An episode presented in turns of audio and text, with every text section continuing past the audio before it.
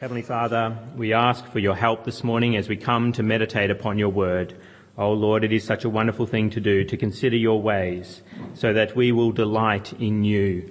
Oh Lord, your word is indeed a delight, a pleasure to us. Help us not to neglect it this morning. Help us to give it the due time that it deserves as we come and try to understand more about Jesus Christ and what he did 2,000 years ago and how that impacts upon our lives right here, right now on this Easter Sunday. And we pray this in Christ's name. Amen. Well, this morning, of course, we have come to a passage in Luke chapter 24, which is all about Easter, about the resurrection of Jesus Christ. And so I encourage you to have a black church Bible open before you if you did not bring your own, and open it up to page 1047. Page 1047, Luke chapter 24, and we'll be looking at this passage and particularly verse 5 in great detail. Because here we see in this passage that some women come to the tomb. So Jesus has been crucified, he's been buried in the tomb, and then early on the first day of the week, we read in verse 24 that some women come. Uh, verse 1 of chapter 24. Verse 1 of chapter 24 of Luke's Gospel, it says, On the first day of the week, very early in the morning, the women took the spices they had prepared and went to the tomb. They found the stone rolled away from the tomb, but when they entered, they did not find the body of the Lord Jesus. These women go to the tomb expecting to find Jesus' body so that they can give it the preparations that they wish to do so. But they find that the tomb is empty. And then something quite remarkable happens. We read in verse 4 that some other people show up. Verse 4 says, While they were wondering about this, suddenly two men in clothes that gleamed like lightning stood beside them. These are unusual men, and we understand that they are angels. They are angels sent by God, and these men show up as these women are wondering, why is the tomb empty? And they have something to say to the women. What do they say? Well, in verse 5, we see that they ask a question. Verse 5 of Luke chapter 24, we read, In their fright, the women bowed down with their faces to the ground, but the men said to them, Why do you look for the living among the dead? Why do you look for the living among the dead? The angels are asking the women a question, and by asking that question, they're actually making a statement about the women's behaviour. They're saying basically it is absurd for you to be looking for Jesus' body here. Why? Because he's alive.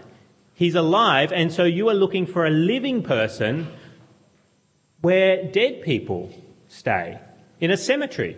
You're looking for a living person in a cemetery. It'd be like going to a funeral, and you know all the time that you're there at the funeral and there's a coffin at the front, that there's no body in the coffin. There's no dead person there. And so you're there at the funeral and you are basically looking for a dead person amongst the dead, but in fact the person is not there. Now sometimes coffins are indeed buried without people in them, and that's because the body goes missing. And so people think that the person is indeed dead somewhere, but they haven't got the body, and so they have the funeral. But it is absurd to have such a funeral if you know that the person whose funeral you're attending is actually alive and well somewhere else in the world. That is what the angels are saying to you, these women. It is absurd for you to be here looking for a living person where dead people usually are kept. Now this may happen from time to time that people look for a dead person when they're actually alive somewhere else. And some people suspect that this actually happened with one of our prime ministers.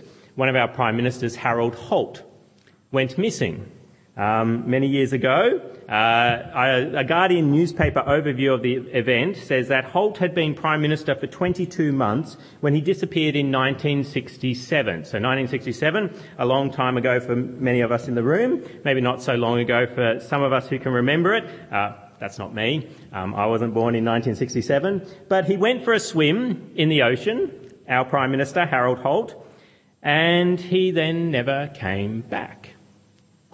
And the Guardian newspaper overview of the, of, of the event said, in the fevered Cold War climate, this simply fueled the conspiracy theories and provided Australians with their own homegrown version of the John F. Kennedy assassination intrigue. So people started to have all kinds of conspiracy theories about what had happened to Harold Holt, what had happened to our Prime Minister. And one of those uh, was suggested by a former Australian naval officer in 1983, Ronald Titcombe, who persuaded the British novelist Anthony Grey that Holt had been a Chinese spy since the early 1930s. So our Prime Minister, Harold Holt, was a Chinese spy since the 1930s. And he claimed that Holt, fearing detection by Australian intelligence officers, had sought political asylum in a Chinese midget submarine waiting off Portsea near Melbourne. There's this conspiracy theory. Harold went for a swim. I should say Prime Minister Holt went for a swim. He went out for a swim and a Chinese midget submarine actually picked him up because he was a Chinese spy. Holt's widow, the fashion designer Zara Holt, dismissed this conspiracy theory uh, several years later when she said, Harry, Chinese submarine? He didn't even like Chinese cooking. She dismissed it out of hat. But you consider, they never found his body. Maybe Harold Holt was picked up by a Chinese midget submarine. And he's 110 now and he's somewhere in China, still alive and well. What does that mean? Well, it means that that massive search mission that was ta- undertaken at the time to find his body, one of the largest, they said, of Australian searches at sea, was a complete waste of time. It was the equivalent of what the angels say here to the women. Why do you look for the living among the dead? He's in a midget submarine headed to China. Why are you looking for the living among the dead? Why are you looking for him at sea? He's alive and well somewhere else. But unlike Harold Holt, we know that Jesus definitely did die. We know that Jesus did die. There were eyewitnesses to the fact. Many eyewitnesses, and they're recorded for us in the New Testament that Jesus did indeed die. But also, unlike Harold Holt, Jesus was seen alive and well after his death.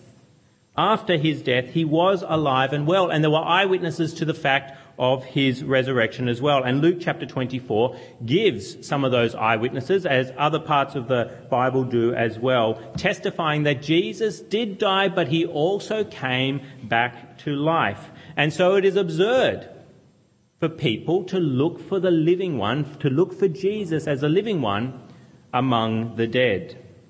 But sadly, people still think of Jesus as dead, and so have not embraced the life that he gives.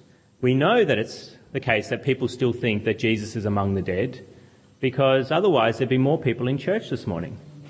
There'd be a lot more people who have changed lives and following Christ around the world. We know that many, many people may accept that Jesus did indeed exist. He was a man who lived on this earth, but they still consider him to be among the dead, not among the living. And this is sad because this means that they have not embraced the eternal life that Jesus experienced and that we can experience as well. But it's interesting that people will consider Jesus to be among the dead and won't look for life in him, but they will look among the dead for life in other sources. People don't just ignore Jesus as among the dead. They do the opposite. They look for life among the dead. People look for life by following the teachings of those who have definitely died and are still dead. What am I speaking about? Well, other religions. People look for life in Muhammad. He died and stayed dead. People look for life in Krishna, in Hinduism. But he died and is still dead. They look for life in the Buddha. He died and is still dead. People look for life in Christian cult leaders. Mary Baker Eddy the leader of the Christian science cult, which says that there is no such thing as sickness, it's all in your head.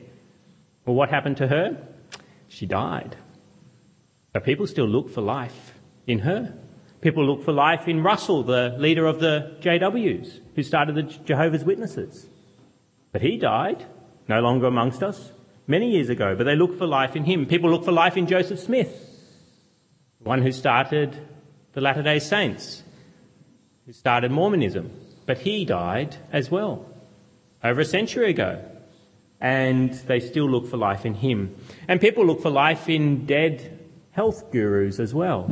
It's very interesting that many people may shun in our society uh, religions and you don't look at these dead people for ways of having life, but they will look to health gurus as ways of having life.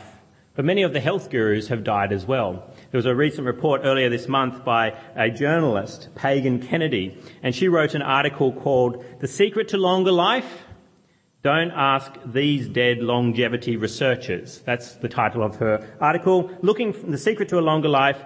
Don't ask these dead longevity researchers.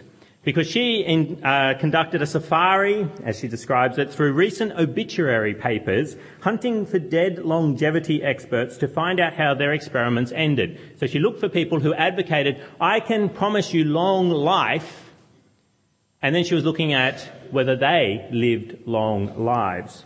And so she started in the 1930s when an American nutritionist named Clive McCay designed a low calorie diet for his lab rats that gave them all the nutrients they needed but kept them as thin as supermodels and presumably ravenous. So he got these lab rats and gave them just what they needed to live but kept them hungry. The diet seemed to act like a time machine, and Dr. McCay's hungry rats maintained their dapper, glossy coats of fur and frisked about their cages. Their well-fed counterparts dotted about in shabby coats and then died. So by starving some lab rats, by only giving them just amount of nutrients to keep them going, they were able to live much longer. Dr. McCay announced in the laboratory today are two male white rats that are the equivalent in age to men more than 130 years. So it basically got these lab rats to live to what would be equivalent in human terms 130 years by simply starving them and only giving them exactly what they needed. And so he then promoted calorie restriction diets for humans. And as a gentleman farmer himself, the journalist goes on, Dr. McCay applied his theories to himself, nibbling on morsels from his own fields. He practiced what he preached. But he didn't make it close to 130. Though trim and athletic, he had two strokes and died at 69. Over the decades that followed, research teams would repeat his experiments and confirm that calorie restriction almost always prolonged the lives of lab animals. One of the most prominent of those scientists, Roy Walford, showed that a strict diet could double the lifespan of mice. So they replicated it with mice, other mice. He'd done it with rats. He does it with mm, other researchers did it with mice. And if you restrict the amount of calories they have, they will live much longer.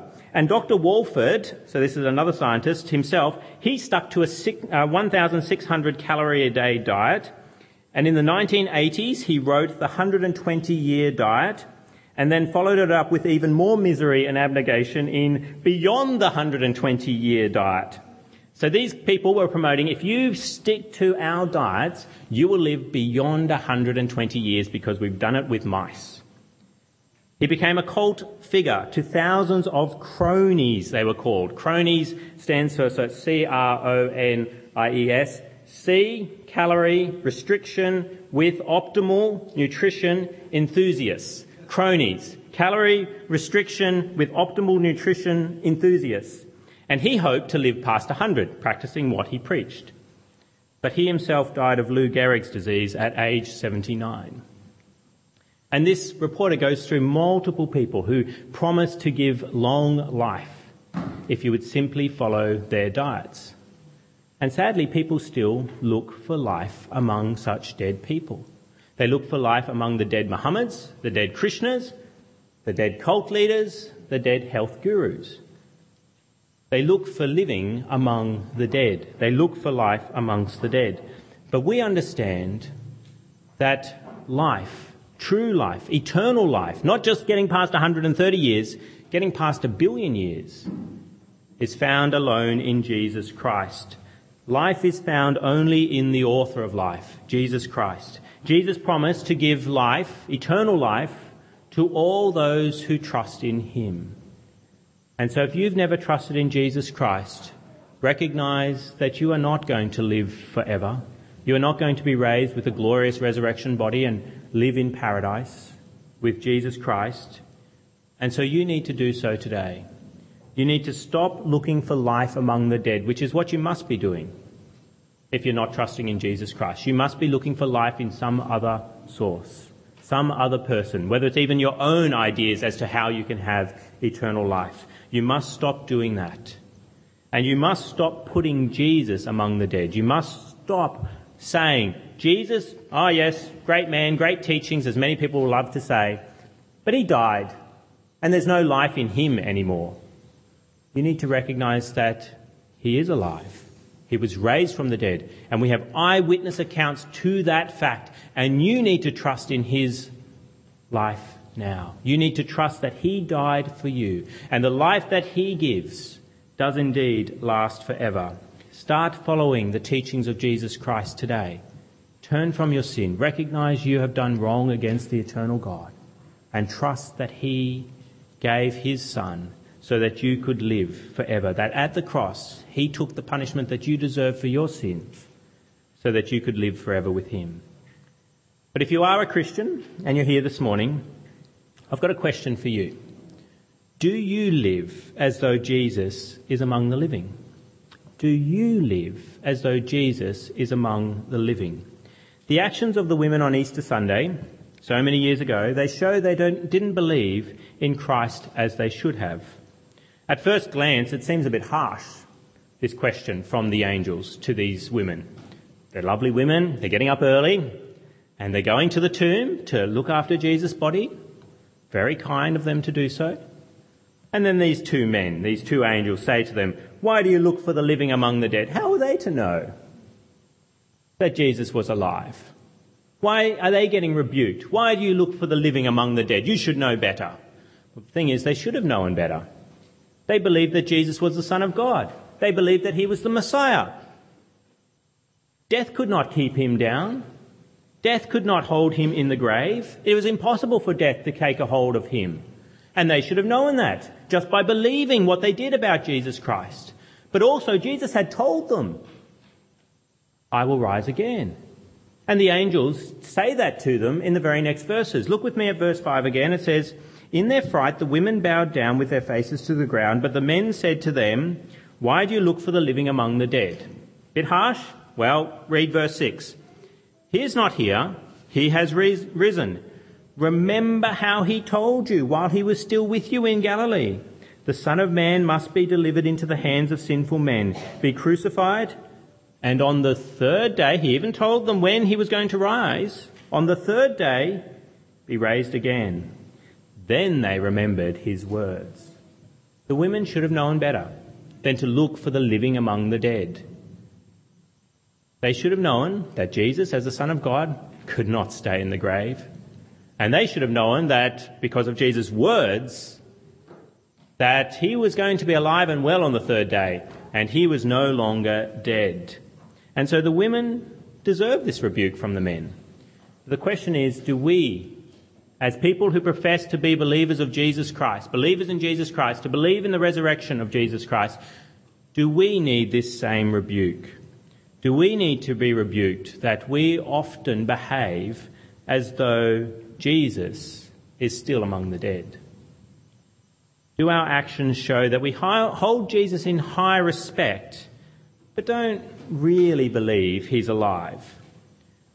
Do we often go about our lives as though Jesus isn't alive, despite what we profess, and that may be shown by the small amount that we communicate with Jesus? If Jesus is alive, then he listens to us when we pray to him. He speaks to us by his word and he still acts in our lives. And so if we believe that he is alive and he does listen to us and he does speak to us and he does act in our lives, then we should be interacting with him a lot more than we probably do. And so we should know better than to behave as though the living one is actually among the dead. If we believe that he is the author of life, that he is the son of God, and that his word says he is alive, then we should be interacting with him a far, far more than we actually do. What would it look like for you to truly believe that Jesus is alive? How would your life be revolutionized in a way that it hasn't been already yet? I'll give you an account from church history as to how people were revolutionized in their lives by the truth of the gospel about Jesus' resurrection from the dead. And this comes from the 1700s in North America where Jonathan Edwards speaks about the revival that he witnessed as a pastor in his town. He describes the revival in these ways, in, this, in these words. He says, a great and earnest concern about the great things of religion and the eternal world became universal in all parts of the town and among persons of all degrees and all ages. The noise amongst the dry bones waxed louder and louder. All other talk about, but about spiritual and eternal things was soon thrown by. People would throw away all conversation except about eternal things, about eternal life. All the conversation in all companies and upon all occasions was upon the thing, these things only, unless so much as was necessary for people carrying on their ordinary secular business. Discourse other than of the things of religion would scarcely be tolerated in any company. The minds of people were wonderfully taken off from the world. It was treated amongst us as a thing of very little consequence. They seemed to follow their worldly business more as a part of their duty than from any disposition they had to it.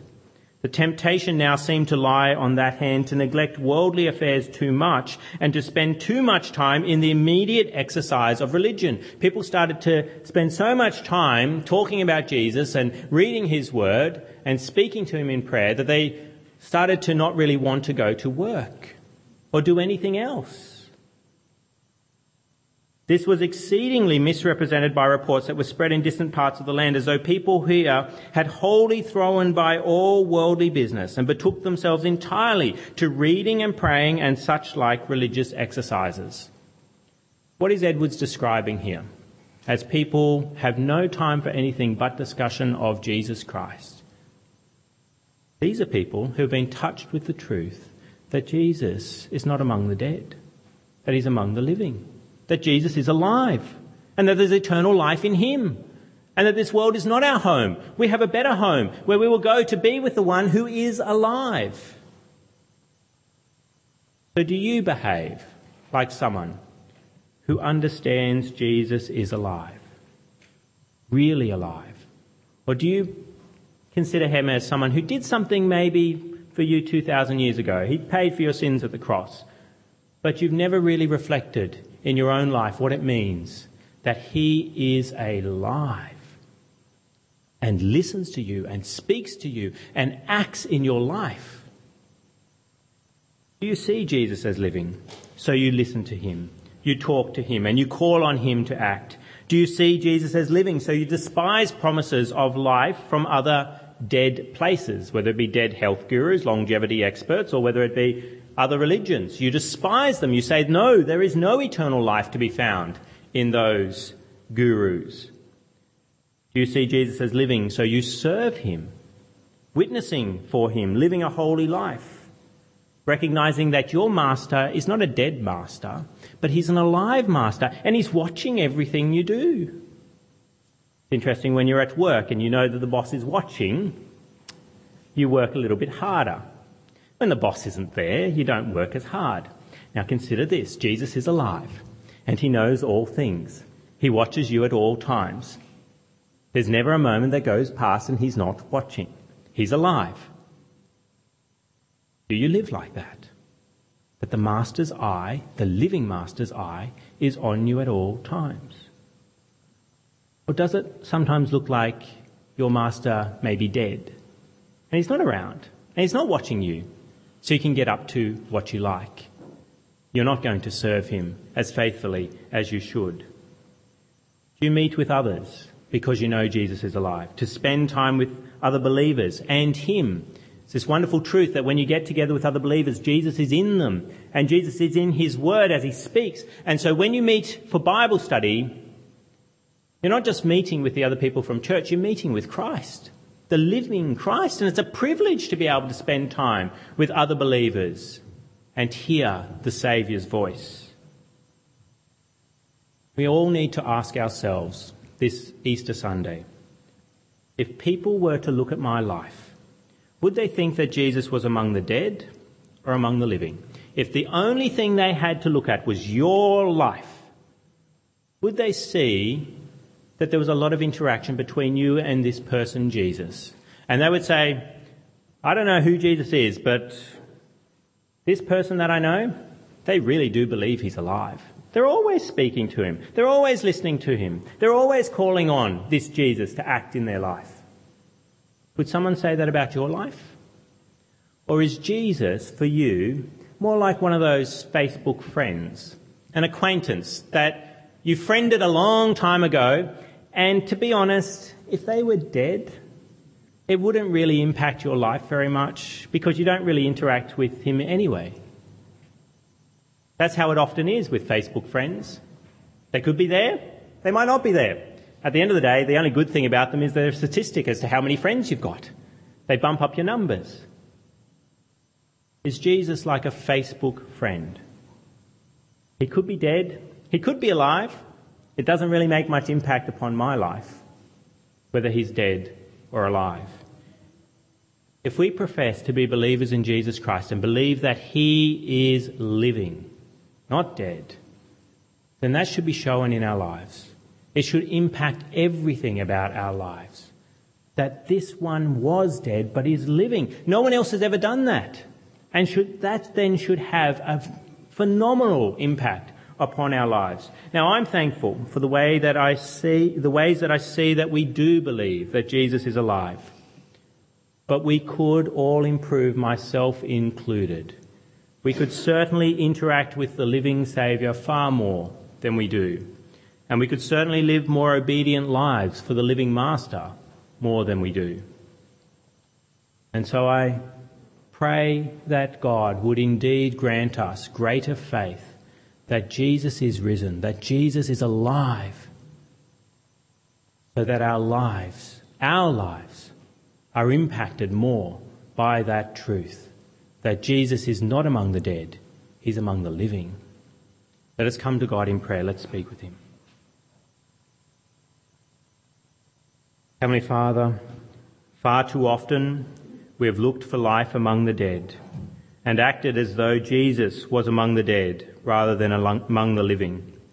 Oh Lord, we pray that you would help us to remember that He is alive and to show that He is alive by the way that we live, interacting with Him regularly throughout the day, and so that other people may look at our lives and say, who is this Jesus who you always seem to be talking about, so that we can share with them that there is one who has conquered death. There's just one, and that is Jesus Christ. And that Jesus Christ gives life to people who are sinners against God. Despite their sin, He forgives their sin and raises them if they trust in Him. So Lord, we pray that you would use us to be great witnesses for yourself, great witnesses to the fact that Jesus is alive. And Lord, we pray that you would help anyone in this room right now who does not believe that Jesus is among the living we pray that they would no longer look for the dead among the dead, but look for the living among the dead by coming to faith in Jesus Christ here and now, today, this Easter Sunday. And we pray this in Jesus' name. Amen.